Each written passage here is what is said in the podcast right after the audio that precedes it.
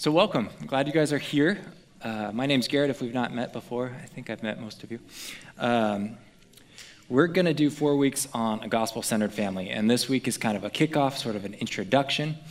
And um, our, our goal tonight is kind of to define the terms, um, to challenge and solidify and strengthen our idea of family, and then also to encourage us all to be pursuing gospel centered family.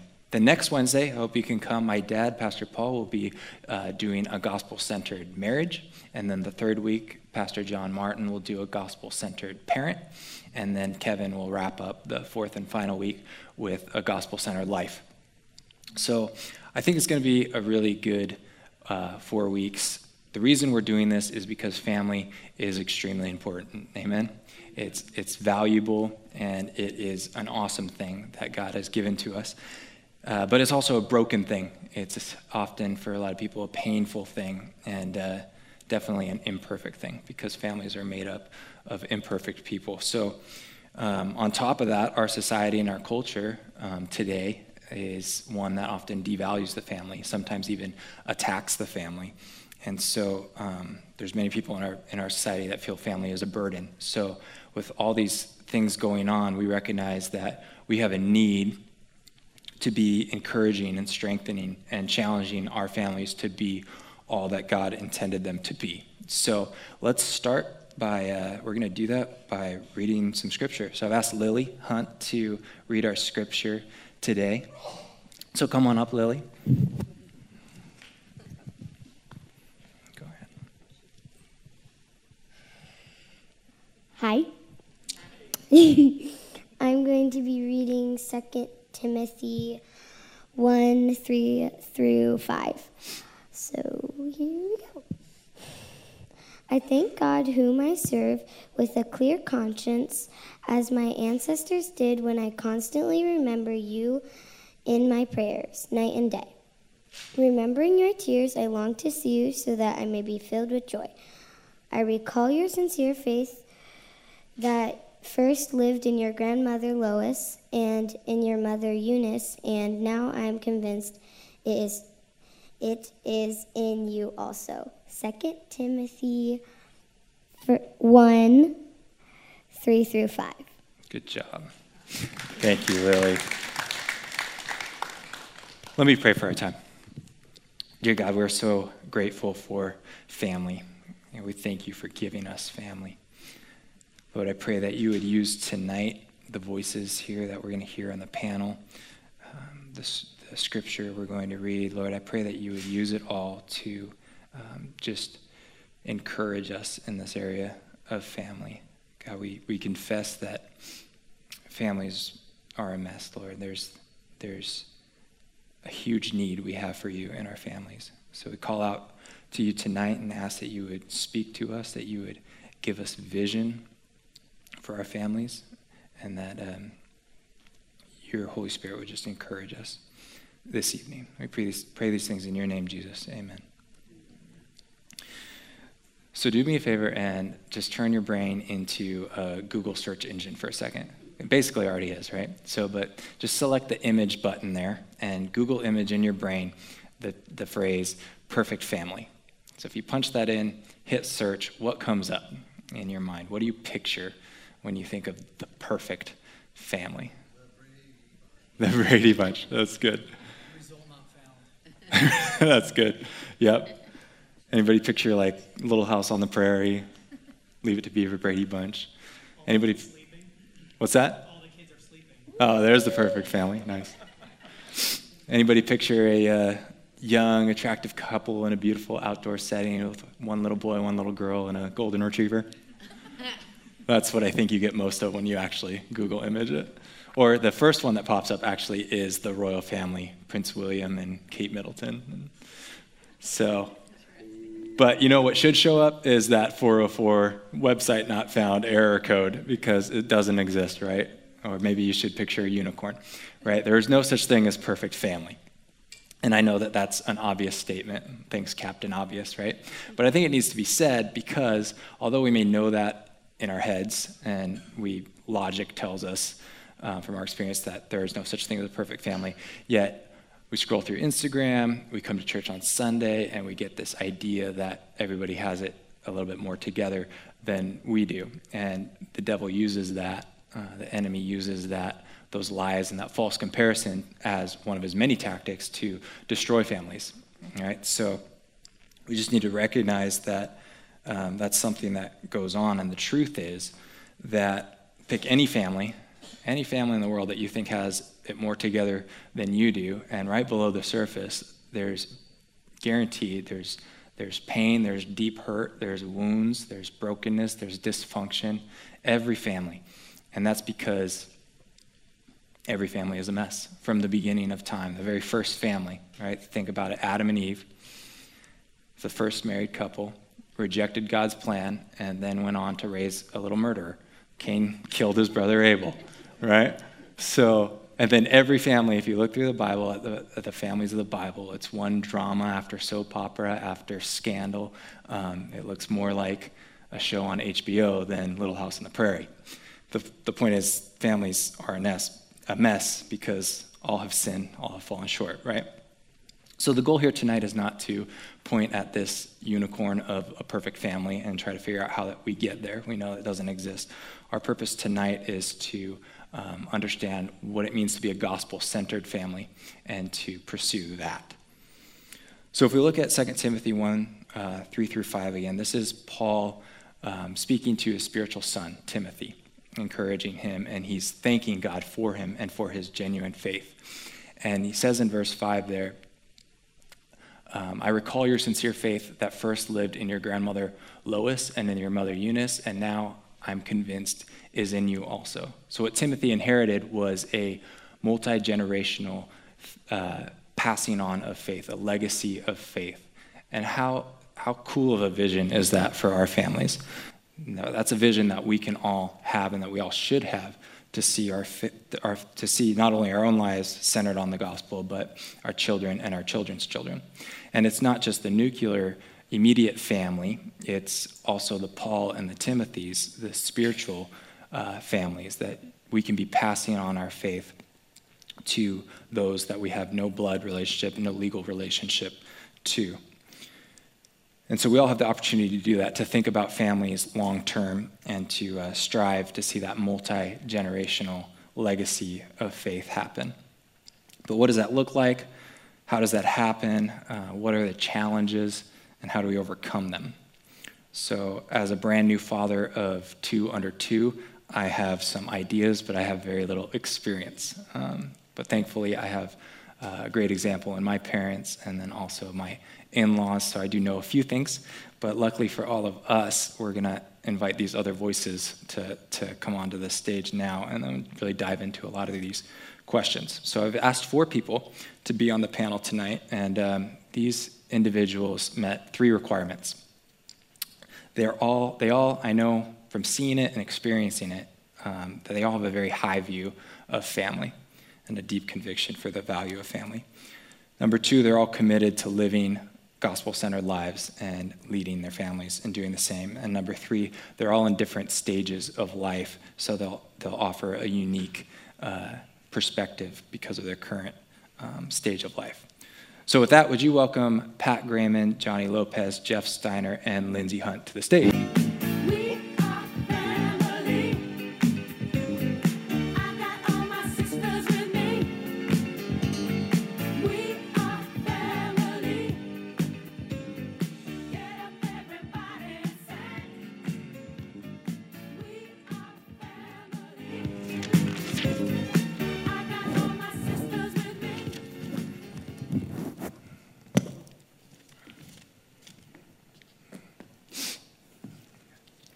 Off the music?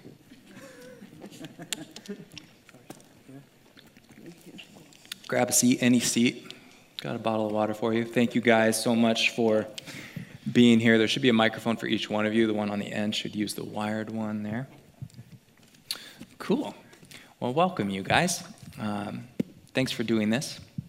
Like I said, I know each of you uh, well enough. I've observed you both inside the the church building walls and outside in your homes. And uh, that makes me really, really excited to have this conversation with you guys because I know that we're all going to be uh, blessed, encouraged, and, and challenged. So, so thank you. And let's dive right in. I thought that, um, well, I'm hoping that we hear bits and pieces of your family history and your story, your testimony throughout the entire evening. I hope that you weave that in as we go. But by way of introductions, I thought it'd be good if we could start with just a brief, um, kind of a condensed family history, basically where you came, who you are, and where you came from, leading up to sort of what your family currently looks like. So maybe we'll start here and go that way. So I come from my dad's side is Hispanic, and my mom's side is like Canadian Norwegian. So it's been very interesting growing up in uh, very two different cultures. Um, but both my families uh, had faith incorporated into their lives, um, and it looked very different in each part of the family. Um, but it definitely had a trickle down effect to my father and my mother, and they invested in me and my brother. And um, yeah, so basically now that looks like me uh, living out my role as um, brother, son, uh, uncle, and um, getting to pass those things along as well. Right on. Cool. Okay. um, so uh, my father's German. No, I'm just kidding. um, so uh, my parents were raised very differently. My dad uh, was a military kid. Um, both parents were alcoholics. Grew up just crazy, crazy kids. My dad was. My mom was raised Catholic. Um, did not even open a Bible until she was 19 years old, but always had a love for God throughout her whole life. And uh, so when I was five years old, I raised my hand to accept the Lord in a Catholic church. The priest kind of stumbled on his words as I was in my stepdad's arms. But um, we had a Christian upbringing when I was born. And until, let's see, 19, well, I was six years old. So when I was six, my parents got divorced. And then um, we stopped going to church until I was about 10. And so the, the time span from when I was six until 10, it was like a very, uh, it was, they were living a backslidden lifestyle. So we saw a lot of different things going on, me and my brothers. But when I was 10, I said, why don't we go to church anymore? And so they were like, oh, mm-hmm. okay. So then we started going back to church again, thankfully. So I was raised in a Christian home, but I was a very rebellious teen. And, uh, and I, I was a very rebellious teen. And um, the thing that was missing was that I never had a personal relationship with Christ. I had a relationship through my youth pastor or through my parents' relationship with God. Um, but I never, I never owned my faith myself, and so it caused me to go down, you know, many, many bad roads in my lifestyle until I hit about 30 years old. When I always say I stopped being stupid when I was 30, and finally submitted to God. So the rest is what you see now. And your current family looks like? Oh, current family, sorry. Um, my husband, uh, we've been married for 13 years now. Yay! Um, we have four kids 21, 12, 9, and 6. Yeah. Awesome. Cool. So, um, my family, my, my, uh, grand, my grandparents, I remember as a little kid going over to their house and they would take us to the Lutheran church. Uh, when I was a little kid, I had no idea what they were doing. I do, I do believe that my, my grandparents were saved. I know that my grandmother saved for sure now, and I think my grandfather was saved, but um, the liturgy and the, the um, just kind of how the services were, I didn't have an understanding at all uh, of what the gospel was. Um, my parents, I would say, we they took us to church until I was about seven. It's kind of the same thing.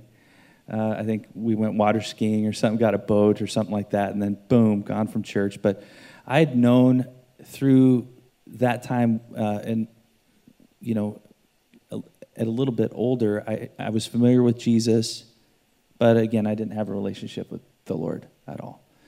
Um, so fast forward about 20 years. Um, I'm busted. I'm an alcoholic, and um, my my parents they weren't saved at that time. They weren't saved all the way along, which I I recognized when I got saved. But about 20 years later, I, I um, gave my life to Christ. And so I would say that, uh, you know, I was kind of one of the first ones in my family that really had a relationship with the Lord. And it kind of upset the apple cart of the religious sort of side of my family. Um, but I've seen them come around, which is really awesome. My wife came to know Jesus about six months after I did. Um, obviously, he, cha- he, changes everything. He's, he's amazing. Um, currently, I, with my wife Sarah, we have two kids, uh, 15 and 16 years old. And so we are in the teen years now. Woohoo. Happily. I was going to say, we'll pray for you. Please do. Uh, I represent the old part of the families. Uh, I didn't grow up in a Christian home. I grew up in a loving home and a good home, but Christ wasn't a part of it. And the Lord always was after me. Um, he was calling me. When I was about four years old, we used to play a game, 20 questions, you know, and my question was always, who were the first people on earth and who made the earth? And I figured nobody could answer that. But then I learned. And uh, I learned a little here and a little there. I remember I went to one Sunday school that was in my, my public school, and I learned the Lord's Prayer there. And then I think that church moved, and I didn't go there anymore. And I ended up going to the Catholic Church, and I knew when to knock on my heart and when to cross and when to kneel, but I didn't know what any of it meant. And then I started going with my sister, who was going to the Lutheran church. And there I was, uh, I wouldn't go in my own Sunday school class, I had to go in hers, and she was about six years older than me. So the other kids earned a Bible, and I earned a New Testament. And then I was in the um, youth choir at that church. And I remember singing, He lives, He lives. You asked me how I know He lives. He lives within my heart. And I sang that, and I knew he lived within my heart, even though I hadn't asked him in. I felt like he lived in my heart. Then we moved from Montana to Las Vegas, and I went to church with a friend from school, and we went to the Lutheran church. And then they switched to the Mormon church, and so I, I didn't go there with her. I could have if I wanted to. My parents would have allowed me to, but I didn't, somehow didn't feel to go there. So I started going with my next door neighbor to the Baptist church. And then one Easter Sunday, the choir marched down the aisle, and I don't know what they were singing, but I just knew I was home. And I went to that church until Leonard and I moved up here. And all through high school, my um, youth group was my, my tight group of friends and I feel very blessed to have had them. And we still have friends from that youth group to this day. That's cool. And um, fortunately, I married into a godly family, and Leonard's folks were very strong Christians. His aunts were Christians, and I feel very blessed to have had them in my life. And now we're just old folks. We're grandparents and great grandparents. We have 11 grandchildren, four children, and five great grandchildren so far. That's still a work in progress. but, uh, and I have to say, I was looking through some of my papers last week, and one of the happiest times of my life was during the time that our kids were teenagers. They had their friends over. We had uh, three different friends of Bob's that lived with us for a school year each. And I felt very blessed to have them in our home. And I had enough energy back then to cook dinner for them all and enjoy it. And then we had another young lady stay with us while she was engaged until she was married. We had an unwed mother that asked if she could move in with us. And my first thought was, I have to get the entrance the entryway uh, wallpapered before Bob and Christy's wedding. And then the Lord just said to me, What's more important when you stand in front of me? Whether your entryway was wallpapered or you gave Sherry a home.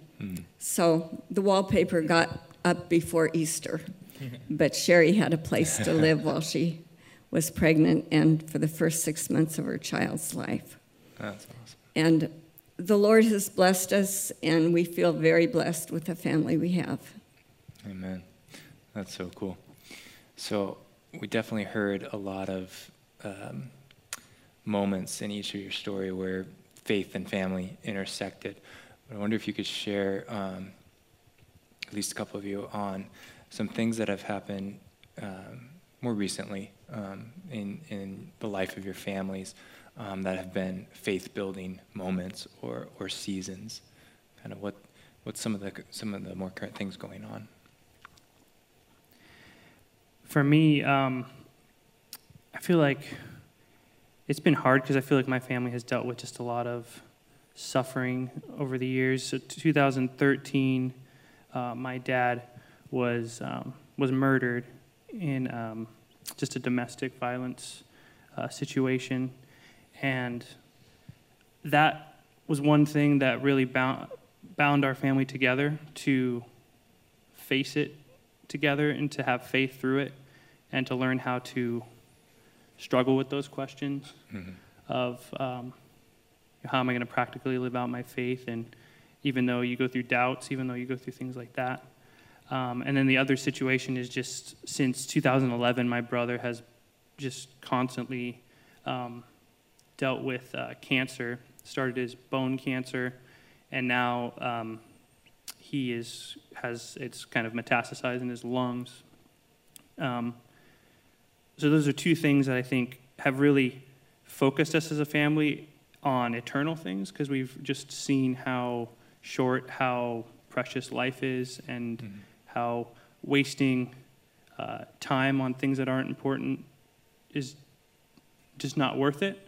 But also, it's de- it's made us deal with our sins of the past as well, and just um, areas that we wounded each other, areas that we had just never worked out. We're kind of forced to the surface to work out, and I think our family has become a lot stronger in our faith together um, through all that. And God, God particularly used your dad's death to get a hold of David, right?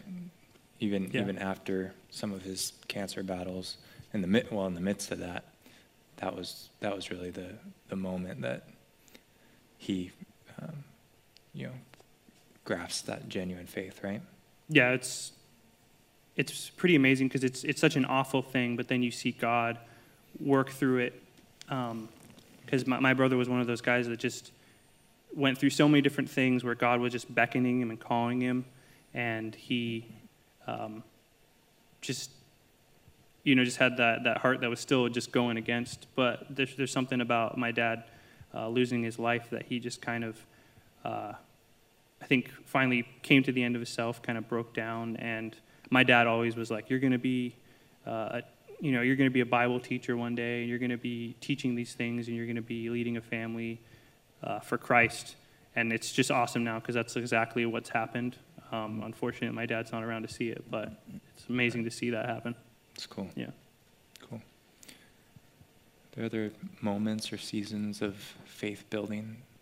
So um, back in, so my husband and I were not Christians when we met. We weren't walking with the Lord, and um, we had a really, really awful marriage. It was just terrible for the first seven years, and so um, through through us completely ripping our marriage apart and breaking it down to the worst that you could break it down to, we found Christ through that, and it's like. God uses those times where you're broken and totally at your lowest, no matter what it is, to to reach you. And some of us need to uh, learn the hard way. I say they have to like go through it to understand. And I remember uh, both of us just at different, you know, two particular sta- stages within our marriage, and um, we, you know, had divorce papers, and we were ready to divorce, and and both of us just every single time coming back to we cannot sit our kids down and tell them that this is going to happen. There's no way. So God totally worked through something tragic and terrible. And, and in spite of ourselves and our sinful ways, He worked because we were willing. We were willing to put the work in, but we were willing to allow Him to work through our marriage. And so we just did not want that same legacy for our kids that we're both from divorced families and broken families. And so God still used that in spite of ourselves. It was our kids, really, um, mm-hmm. that He used to bring a different legacy, a different lifestyle and family to our family through that. That's great. That's awesome. Um, I think for us, I, I think a common theme, even you will probably say it too, is that adversity, when you stay close to Jesus, makes you a lot stronger. Uh, you know, count it all joy when you fall into various trials. I mean, that's kind of, you know, our our story too. A little bit. We were um, church planters in in Alaska for 12 years, and you know, if we'd have known all the things that we had to go through, uh, we it'd have been hard to go. I mean, to be honest with you, but we went as a family, and that's kind of how we have always seen ministry or, you know, anything. It's like if you go, we go. You know, like we're all in together. This is our thing, no matter what it's been. It's it's. I'm thankful it's always kind of been like that. Mm-hmm. Um, but those difficult times, those, um, you know, no money times, the empty cupboard times, the stalker, you know, down the street times, those types of things uh, really strengthened us uh, as a family. Um, I find the harder part is, you know, the more difficult time as a family is when things seem to be easier and a little bit without those external troubles. Hmm. Uh, that's where I get a little nervous. so I think it's always safer to be in that, obviously, in the will of God, um, but have that, that God ordained adversity and as you're sticking close to Jesus, that's where we've definitely found our, our strength as a family. Amen. Yeah. Uh, for me, again, drawing from the old people's side, uh, a few years ago, most of you know I had a stroke, and I also at the same time had an autoimmune disease that made my muscles weak. And I have to say, it was a very hard time for us, but I wouldn't trade that for anything because the Lord was so near and so dear and showed himself so purposefully and strongly in our lives. And he was always there. I swear we went on vacation and there were angels all the way along to help me. Hmm. I just, I, they looked human, but I think the Lord ordained it. And I wouldn't trade that for anything because of the experience I had with the Lord through that. And he's been faithful every day of our lives. Amen. And continues to be. Awesome. Great. Well, now that we all know each other a little bit better, um, let's let's kind of turn the corner and define some terms here. So, um, what is and you all don't have to answer every question, so we'll we'll start to move a little quicker here. What is a gospel? What does it mean to be gospel centered? Is that just Christianese, or or does that actually mean something? I think for me, uh, I think of John 15. That's where my mind always runs, is abide in me, and I'll abide in you. And the idea of fruitfulness and all of that, I think, I think honestly we can do a little bit of the religious stuff, but where the rubber re- meets the road is each person's individual relationship with Christ. That's what I would see as gospel centered. Mm. Yeah, that's like what was missing when I was young is that I didn't have that relationship, so there was no reason to not do those things. There was that conviction wasn't there, and so always bringing everything back to well what does the bible say about it what does god's word tell us about this and and why why does he tell us not to do this or why is he warning us against this and so really making it their faith understanding that you know you have choices and it's up to you and God. This is your relationship with Him, and you're going to have choices that you have to make. I'm here to guide you and help you and teach you, but ultimately it's up to you, and you're the one that's going to have to answer for them someday. That sounds kind of harsh. There's like love in there and grace too, but ultimately it is up to them. So bringing everything back to Christ, everything always circles back to Christ and why. Yeah. that's for, for me, that's what I think of too as a filter.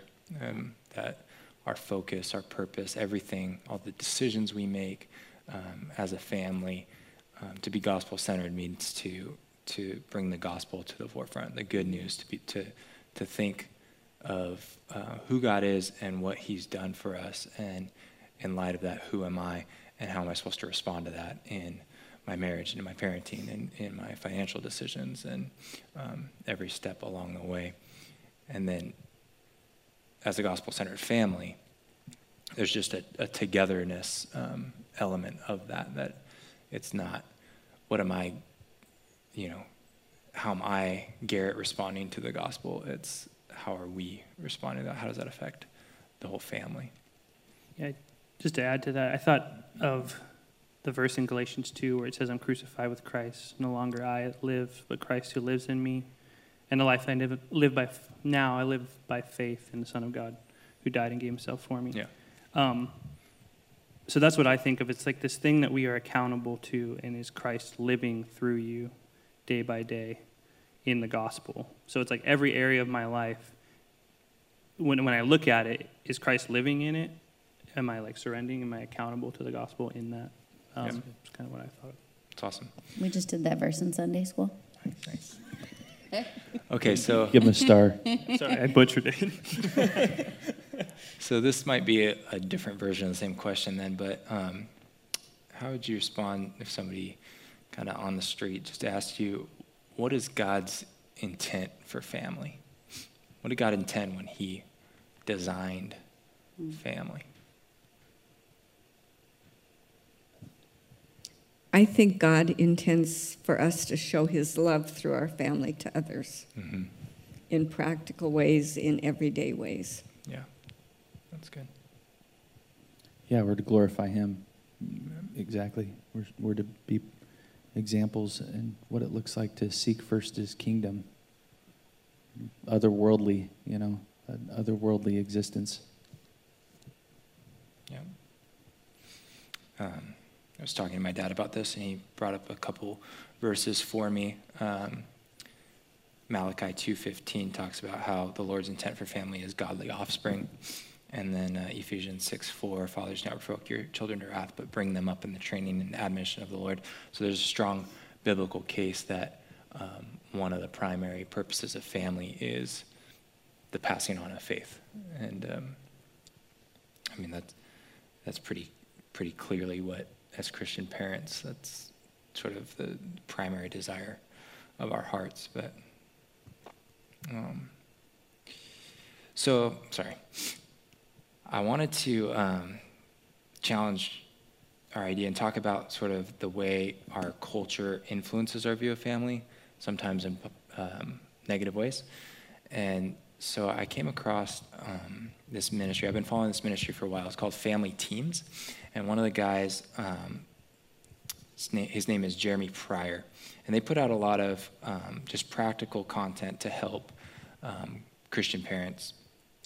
And um, I, I ran across one of his messages, and he, the whole thing is him just comparing and contrasting uh, a biblical, or he calls it a classical model for family, uh, and a Western idea of family. So I took his whole message and I um, took what I thought were the, the best little clips out of that, and I thought we could play those, and then I have a couple questions after each one that we can just respond to them. So um, I think it'll be really thought provoking, and uh, and we'll have some good discussion. So I apologize, the video quality is a little low, but the, the content is good, I promise. So the first one is just less than two minutes, and it's kind of funny because he's, he's speaking actually at a church in Cincinnati, but he's uh, talking about kind of making fun of uh, Seattle. So let's check that out. Revelation I want to describe to you guys uh, that I had was around the value of family. And this happened to me when I was single, and, uh, and I wrestled through that. And, and to understand the context of that collision for me, you have to know that I, I didn't grow up in Cincinnati. Uh, I grew up in a faraway land called Seattle where families go to die. Um, Seattle is not a place that loves family. They're on the cutting edge of all kinds of awesome things like technology and coffee and music, and the cutting edge of the latest trend to totally devalue the family. Um, and so I, I, got caught up in that, and I, I, saw that a lot. And in fact, uh, I was taking my family back to Seattle. We go back every year, uh, just a couple of months ago, and we were looking around for a campsite for our family. And we found a website that said family friendly right there on the homepage. And we're like, yes, a family friendly campground. That's cool because last year we almost got kicked out of a campground for violating their two child only policy. Um, so we got to this, we, we saw this campsite, and my wife picked up the phone and calls them up and says, you know, so I see on your website you say family friendly. Can you just describe that a little bit? Tell me about that. And she said, oh, yeah, we're really family friendly.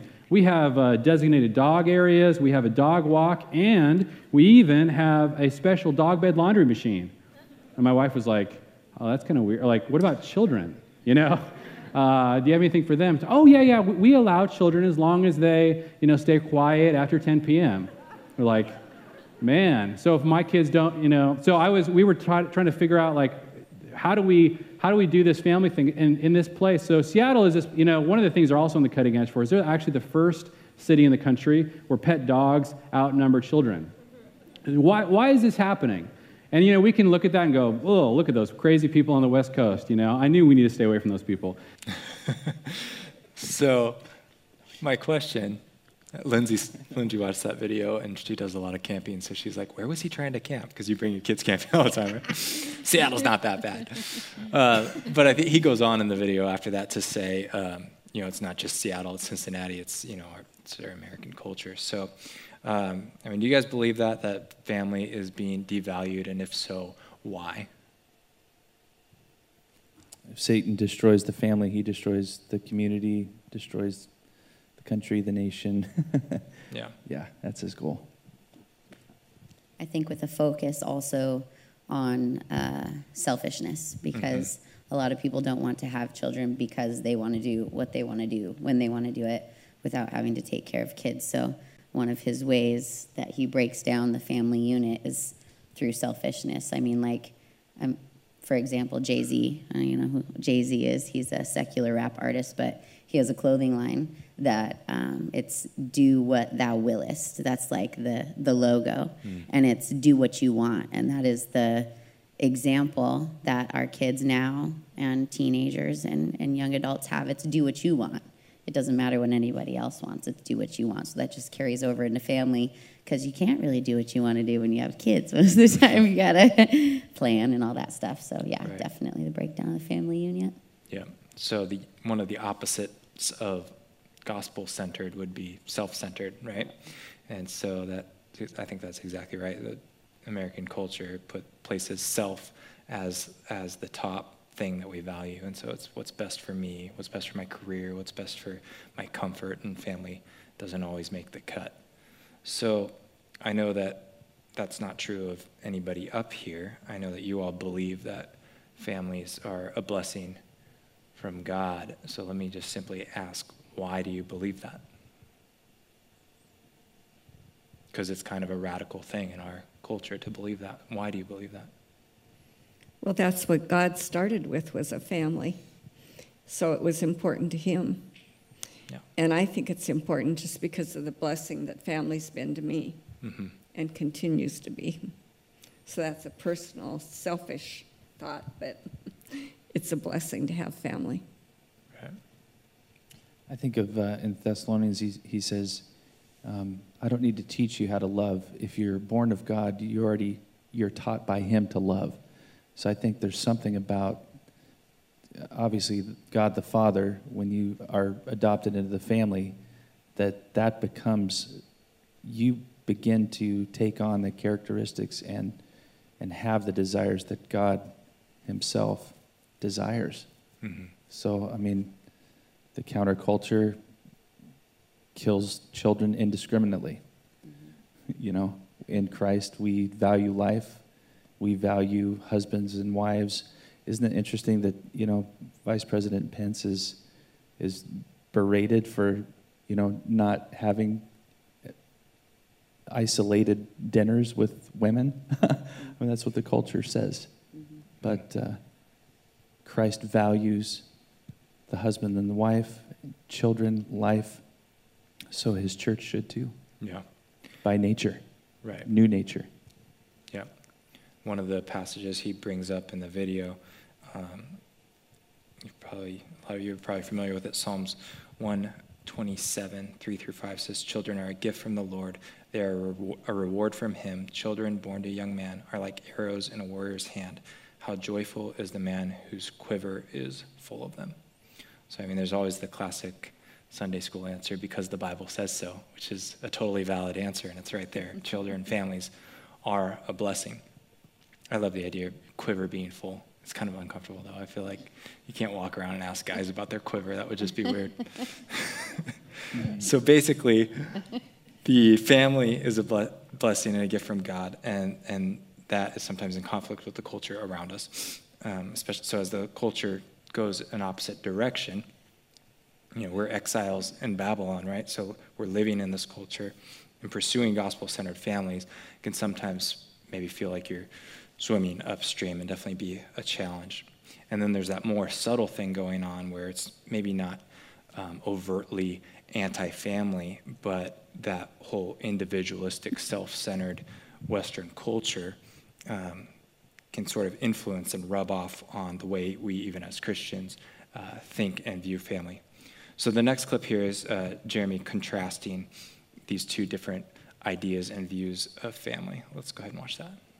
I realized, you know, my, my perspective on Abraham's idea of family was just, it's just plain primitive, right? It's from the past. It's archaic. It's ancient. And it doesn't really have any relevance to my life.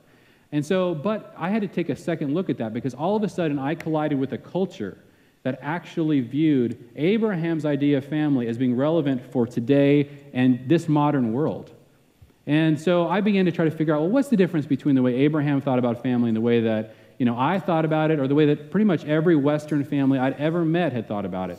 So I drew a couple pictures because um, this could be a little bit you know, complex to figure out the contrast. So in the Western world, the Western family really starts when a mom and a dad get together and they form a brand new family. And the way that we think about family in the West is every time mom and dad get together, a brand new family, we hit the reset button. Every single generation, new family. And then they have some kids, and those kids, you know, the way the family is structured is in a good Western family is you want to create a really loving environment for the individual success of every single individual member of the family. So that, we, what we want to create in the West is a great springboard for the success of our children who then, poof, leave the nest, go off and start their own family, and bink, hit the reset button again, next generation. Now, this kind of family has about an 80 year memory which means that you know you, you usually if you ask a typical western person you know tell me about your great grandparents they, they can't give you a lot of stories. Or if you say hey name a few of your great great grandparents that's going to be tough for a lot of us uh, in the west. And that's just because we have this sort of reset button every generation.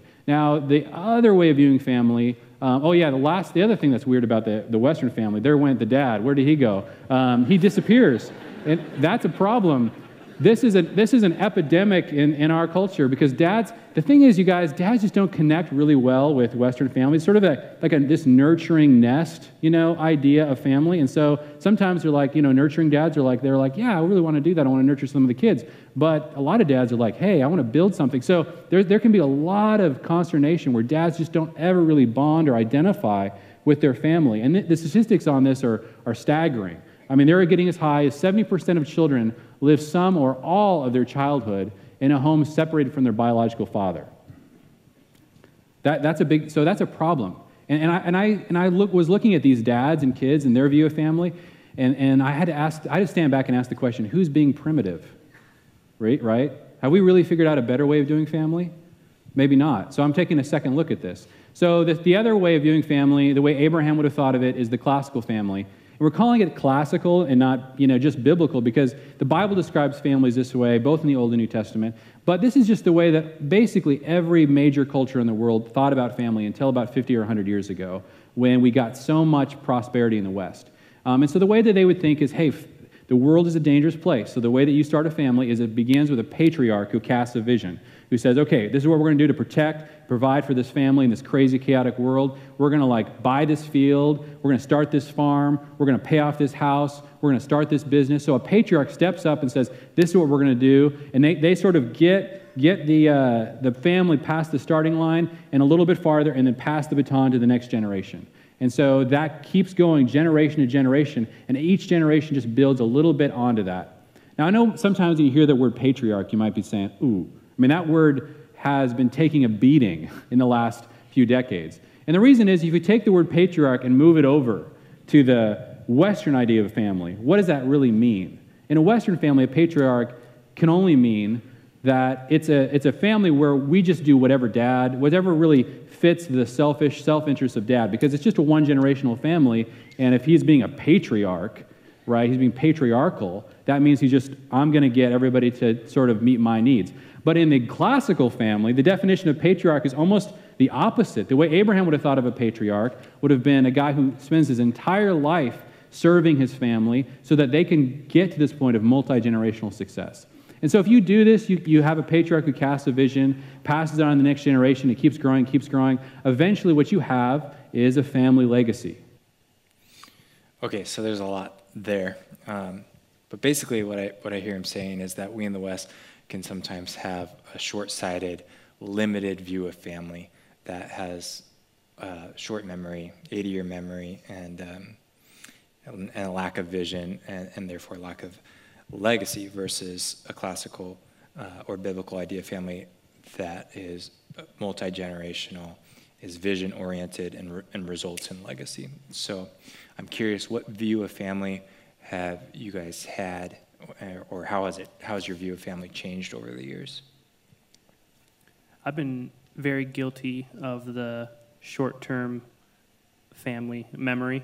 I mean, the only thing I know about my great grandfather is he had a sweet mustache, because there's an old picture of him.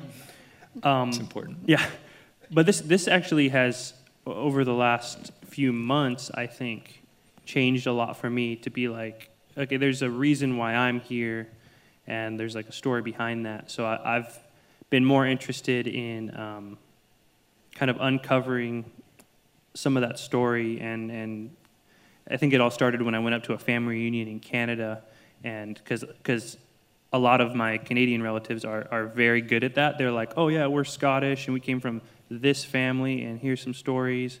Um, so I think God's like shifting my mentality to, to from that isolationist kind of mentality to being like, there's a big story that God's weaved through time to make me who I am. So it's Yeah. kind of cool and kind of important.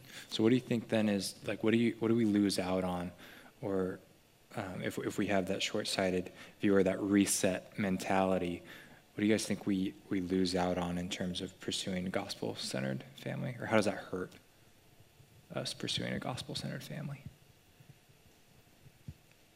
I mean, I think one thing I just thought of was that there's there's probably amazing stories of faith, of overcoming things that come from our past that I probably just don't know, but they would be greatly encouraging in my walk Hmm. um, of what some of my family has gone through and some of their, again, like we had talked about struggles and things like that, and just hearing what part of my family had gone through before would just encourage me to to trust God more in what I'm going through now, kind of thing. Right. I think for me, I think in Proverbs it says a good man leaves an inheritance to his children. And I don't, I mean, some argue that could be financially. I think uh, legacy, when he's talking about that, I think about, um, I know all of our kids, they have to make their own decisions. Like you were saying, you know, they, they each have to decide. But I would, I want to, I want my kids, you know, if, if nothing else, know that dad walked with the Lord and was always pointing them to Jesus, you know. And it says, train up a child in the way he should go. When he's older, he, he shouldn't depart. It's, it's a principle. But when I think of legacy, that's kind of the legacy that I desire is like a legacy of, you know, faith. Like they look back and they see how the Lord was working in their life, then they can share stories about how God was faithful in their life. That's what I think of. Yeah, that's good. So let's then talk about. Um, actually, I'll play another short clip. This one's only a minute and a half, but um, if we want to do this thing, if we want to see that happen, um, a legacy of faith, multiple generations, um, then obviously we need to be concerned with, if, especially if you're head of the household, how to, how to lead your family. So um, let's watch this clip, and we'll talk about that. So the second collision was when I learned how to lead my family. And so I was looking for these tools. How do I do this? How do I become a leader of my family? Where are these tools at? And I didn't have to look far. And uh, actually, um, a lot of you have probably had really good training when it comes to how to lead a family. Well, let me ask you this question How many of you guys have ever like been a part of a team sport where you felt like you had a really good coach? Has anybody been well coached? That's just an, that's a, so a lot of you guys have had that experience. That's an experience a lot of people here have had. Um, and the same tools that a great coach uses to bring the team together are exactly the same tools that a head of household needs to really turn their family into a team. So this is this is and I started looking at some tools like strategy. You know, great coaches take time to plan a strategy. Practice time. You know, great coaches run great drills and know how to run practices. Game time, great coaches know how to coach during the game and after the game. And then celebrations, great coaches know how to bring the team together and celebrate victory and really work through that. So that's those are just some tools. And and so, you know, we don't really think about family that way. But just imagine if every father, you know, in America suddenly woke up tomorrow morning and when they saw their wife and their kids, they thought, oh, this is my team, and we got three practices and a game this weekend, right? What would they do differently? I mean, they, they, imagine the amount of involvement. So, have you guys thought about family as a team before, um, currently or in the past? And if so, what are some of the strategies maybe that you've used? I always say we're a team when we're cleaning the house, nice. and we all got to work together. More recently. Yeah. nice. Yeah, I, I guess. Oh, sorry, I didn't mean to cut you off. Sorry. The with what my brother's going through right now with cancer and just the needs that they have practically, I feel like when that idea was popped up, I was like, oh, we kind of. I haven't thought of it as being a team, but I was like, we are kind of operating like a team because, I mean, the other day, my mom was able to to watch Daniel, my nephew, and then I cooked dinner, just a big vat of spaghetti that I was just like well stirring up, and and I was like, it, it's cool. Like it, like it is like a team. Like we, uh, what's your role today? What's you, you, you know, yeah. and you're attacking it. So I thought that was a cool picture. Nice. And I, I like to think uh, when we used to have company, the kids would help straighten up the house before the company came. And then I had to teach them that straightening up the house after was just as big a part of it, you know. and I remember David emptying the garbage without being told one time. And Tisha said that's when she knew he was the man for her. so, and when he was little, and I'd ask him to empty the silverware out of the dishwasher, he says, Me, me, why always me? I did this yesterday. And I said, Yes, but you ate yesterday too. yeah. So we just need to be faithful with little things, and that grows into bigger things. Yeah. Mm-hmm. That's good. I was thinking when um, you know, he's talking about a coach. And I, one thing that I've always prayed or sought to do is like bring the Lord in into just very practical things like, Lord, how do I, you know, share some truth as we're just doing what we're doing? You know what I mean? Like, um, that's something that, that is really on my heart to do. It's like try to find those little opportunities. Because there's those times of teaching and Sunday school, obviously taking the kids, you know, making sure that we're in fellowship and all that kind of stuff. But just like on the way, on the practical, I think of Deuteronomy 6, where he says, where, you know, that word should be on the doorpost of your house. It should be, you know, as you're going on the way, as you're home, and just kind of that idea of like, how do I implant something, mm-hmm. you know, on the way? Mm-hmm. You know, that's that's right. what I think of. And I know um, the dinner table is super important coaching and training ground for for families. I'm really excited to get intentional and develop that time as my boys get a little older. At this point, Ashton will be two at the end of September, so I mean he's barely talking. He says some words, so. Um, I've gotten at this point. This is as, as far as we've gotten. He uh, helps me pray, so I say, "Thank you, God, for," and he goes, "Mommy, thank you, God, for." Uh, Cole, or baby. He says, baby, and thank you, God. And I keep saying it until he finally says, daddy. and then he'll say food, and he'll say Jesus. So it's pretty sweet. But um, yeah, I'm, I'm just gleaning a lot from like obviously the example that's been set for me, but also um, like this family teams ministry and um, and tools to find opportunities. They mentioned holidays being a big um, opportunity to um, to share the obviously the true meaning and kind of these rich Christian traditions that started um, in you know forever ago, and um, and then Johnny, you were talking about another sort of practice opportunity earlier for families that was really impactful for you. Yeah, because he, he kind of mentioned a little bit that that the idea of kind of getting outside of what's familiar or what's around you all the time and, and what he, he does is like mission trips, whether that's somewhere outside of the US or even doing something together in a city, uh, serving people. But I think of my life in my teenage years and doing something like that, or getting out into a third world country, or just seeing how like so much of the world lives their life and how it's it's not the, the, the privilege that we have here, I think is a great way to practice. And if if a family can do something like that, or even just watching, like I don't know, a good documentary about a, a cultural issue that's going on together, and just getting outside of their box, I think that's great practice together. Mm-hmm. Yeah. So the final clip, but I think what I'll do is I'll post I'll post the whole message if anybody's interested in watching it. Um, I'll post it to our Facebook group, um, Calvary Chapel South Facebook group. Um, you can watch the whole message, but um, for the sake of time, I think we'll skip the clip and just talk about it instead.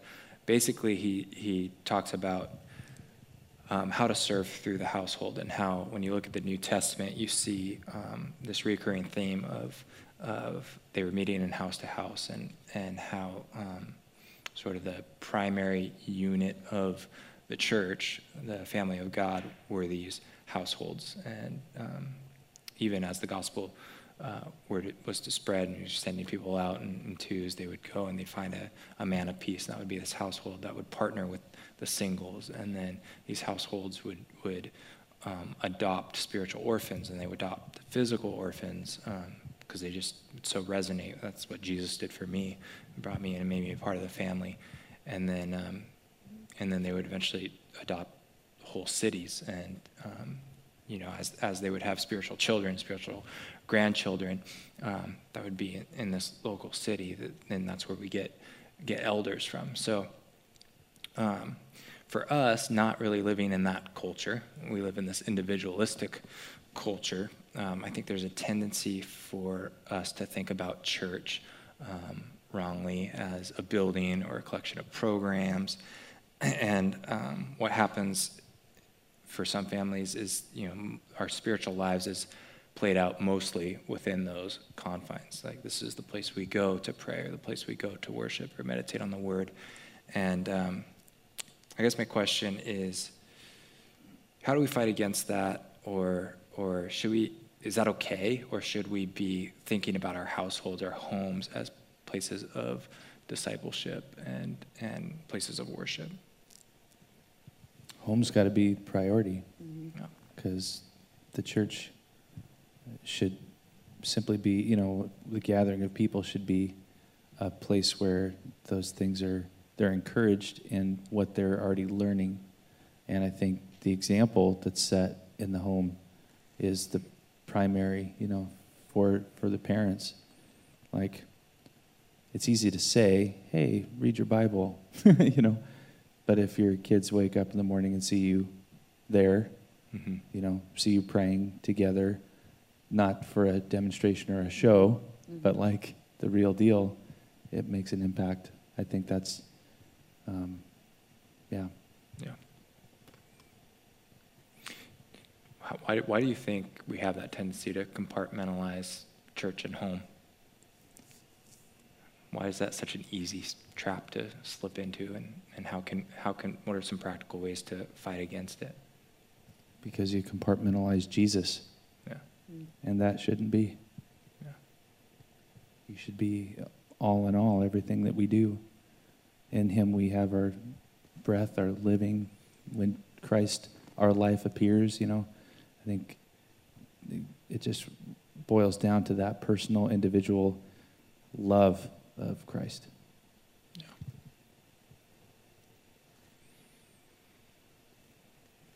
So, what are some ways that um, you guys have seen that that we can, in in our in our culture, serve through our households, with our families, whatever stage we might be in? Um, Pat, you mentioned um, some in your story already with bringing bringing in um, Bob's friends and and the single mother. And uh, what are some other things that you've seen families do, or maybe your family has done in the past? We do that a lot too. I would say that um, we love to have people over over and welcome them into our home, and our kids are a big part of that also because they're also an example uh, uh, um, of Christ in their life. And so when we have people over and they're being obedient or disobedient, because that happens too, because, you know, nobody's perfect, but, you know, they, letting them know, like, you're an example in how you conduct yourself with your speech, with your actions. And so when we're having people over, you're shining the light for Jesus by just loving them and being kind and serving them. Go get them coffee. Or there's very simple ways when you have kids, you give them simple opportunities to serve. Um, but within the home, I'd say that's the easiest way to serve others because you're inviting people into your home and you're loving on them, and your kids are a big part of that, and they're also seeing you demonstrate that. So they yeah. hopefully pick that up as well and take right. that. So it's kind of the same for us our home. And as you do that when your kids are small, you'll see as they grow up, they're doing it in their homes. Yeah. yeah. I think um, you see, like in Titus, the, one of the qualifications for a leader, for an elder, is hospitality and opening up your home. And that's such a pow- powerful picture of the gospel and such an opportunity for, for they'll know we're his disciples by, by our love for one another. Mm-hmm. So um, I know maybe on a lot of days, if you think about the way your family interacts, and it's kind of like they, they will not know that, by the way, my family. We've got some ways to go, but I think um, one, of, one of the things that is, is in this video that's encouraging is like you, every, you've got to start somewhere, right? Like it, it always starts somewhere. So like I feel really uh, blessed and, and privileged. I'm kind of a, uh, Timothy in a sense that um, my, my parents are strong Christians and my, my dad's parents are strong Christians, and I have that, that heritage of, of genuine faith. Um, but Abraham, as an example of, you know, a father of faith, and um, his, his dad crafted idols, right? He was an idol worshiper and an idol maker. So um, so, like, this whole thing, I think, can sound overwhelming. And having the heritage and, and the examples I have, it's still overwhelming. So, how much more when you don't have those examples? But um, that's where that's where walking with God, He gives you what you need, right? Mm-hmm. So, when you guys pray for families, for your own family, when you pray for family, what kinds of things do you pray?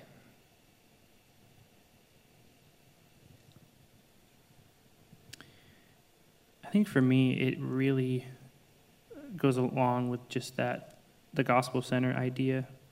Um, just that every area of my family's life are is being conformed into what Christ wants it to look like, uh, and just that they would have faith in that process, in that struggle where God stretches us, and um, that's really been my prayer lately. And it's it can be disheartening because I, I, see a lot of my extended family that is just not going that direction. And, mm-hmm. um, but yeah, that's that's something I really pray for. Is just that, um, that faith and that being conformed day by day.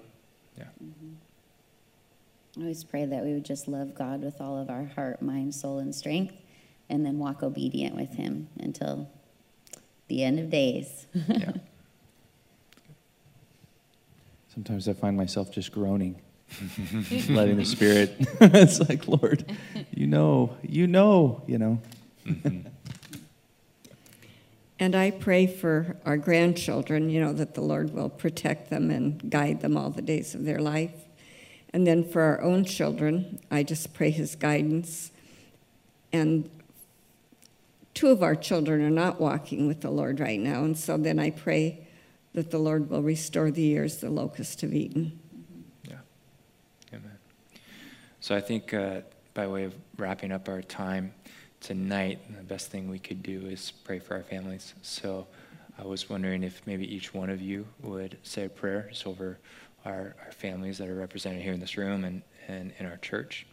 Um, maybe Pat, you could start, and then Johnny, if you want to, um, you'll close us in a song afterwards, and then uh, and then we'll worship one last song together, and I'll close us out. Lord, we thank you that families are near and dear to your heart. And we pray that they'll always be near and dear to our hearts as well. Lord, we pray your covering over our families, over our kids and our grandkids, our spouses. Lord, those that aren't walking with you, we pray that as the hound of heaven, you will not leave them, but you will pursue them, Lord, with your loving arm. And we know that you can reach them, and we thank you, Lord. Help us to be the parents that you want us to be. Mm-hmm. Help us to speak the truth in love and to guide our children and to be the example that you would have us be. Thank you, Lord, for your faithfulness. Mm-hmm. In Jesus' name, yeah. amen. Lord, I thank you and praise you for um, these families that are represented here. There are a lot of difficulties and challenges, mm-hmm. um, but you know that. You, you, know every hair on every head of every struggle, every trial, mm-hmm. um, every tear. Lord, you know every everything, and we take great comfort in that. We know that you are the perfect Father, and we want our kids to see you mm-hmm. as the perfect one, Lord. We are um, broken and fallen, but we want to walk with you. We want to honor you. We want to please you. We want a legacy, mm-hmm. Lord. All of us in this room, we want a legacy of faith. We want our kids to walk with you, Jesus, and their and their kids mm-hmm. to walk. And so we are desperate for you. We ask for your Holy Spirit just to pour just fresh and new mm-hmm. strength, courage, boldness, desire for you, and do a work like you have never done, Lord, and begin now. Yeah, Father, we're just so thankful again for who you are and how you love us so perfectly, Lord. And we just pray for any of the broken families, people from broken families, people in broken families right now, and the children involved, Lord. We know that you are a great and mighty healer and comforter, Lord, and we ask that you'd bring comfort and healing to those families, to those hearts of the children and the parents, Lord. We thank you that you never leave us, Lord. We thank you that you are a God who keeps your promises, Lord. We pray that we can pass these things down um, to generations from now, Lord, of loving you, of living our lives for you, Father, and serving you faithfully, Lord. We ask that you'd watch over our children, that you'd guard their hearts and their minds, Father, as we are in desperate, desperate, trying times, Father. We ask for your protection over them. We ask that they would be able to decipher truth, Father, your truth, and that they would love your word and learn it and memorize it, store it in their heart, Father. We pray for kids that would know you and have mm-hmm. personal relationships with yes. you, Father, that they would grow in the knowledge of who you are, Lord, and that they would go and share that with other people around them, Lord. We thank you, Jesus. Pray that, God, you make us more like you each day. Lord, you place us in families, and Lord, whether they are dysfunctional, well, they all in some ways are dysfunctional, Lord, but um, Lord, you are, your kingdom is growing and you are working through our families, through our brokenness, Lord, and you want to change us and conform us. And uh, we just want to thank you for that, God. I just pray over everyone in this room and what you've called them to in the ministries at home as they are the church, Lord. Um, bless them, pour your spirit out into them, Lord. Equip them to do this work that you have called us to. I do, I pray for um, just people, single people as well, Lord, that they um, commit themselves to binding themselves to the church and just viewing that as their spiritual family, Lord, that they get to be um, spiritual brothers, spiritual sisters, spiritual mentors to people, Lord, and have such a powerful ministry that they can work as well, Lord. We pray these things in Jesus' name.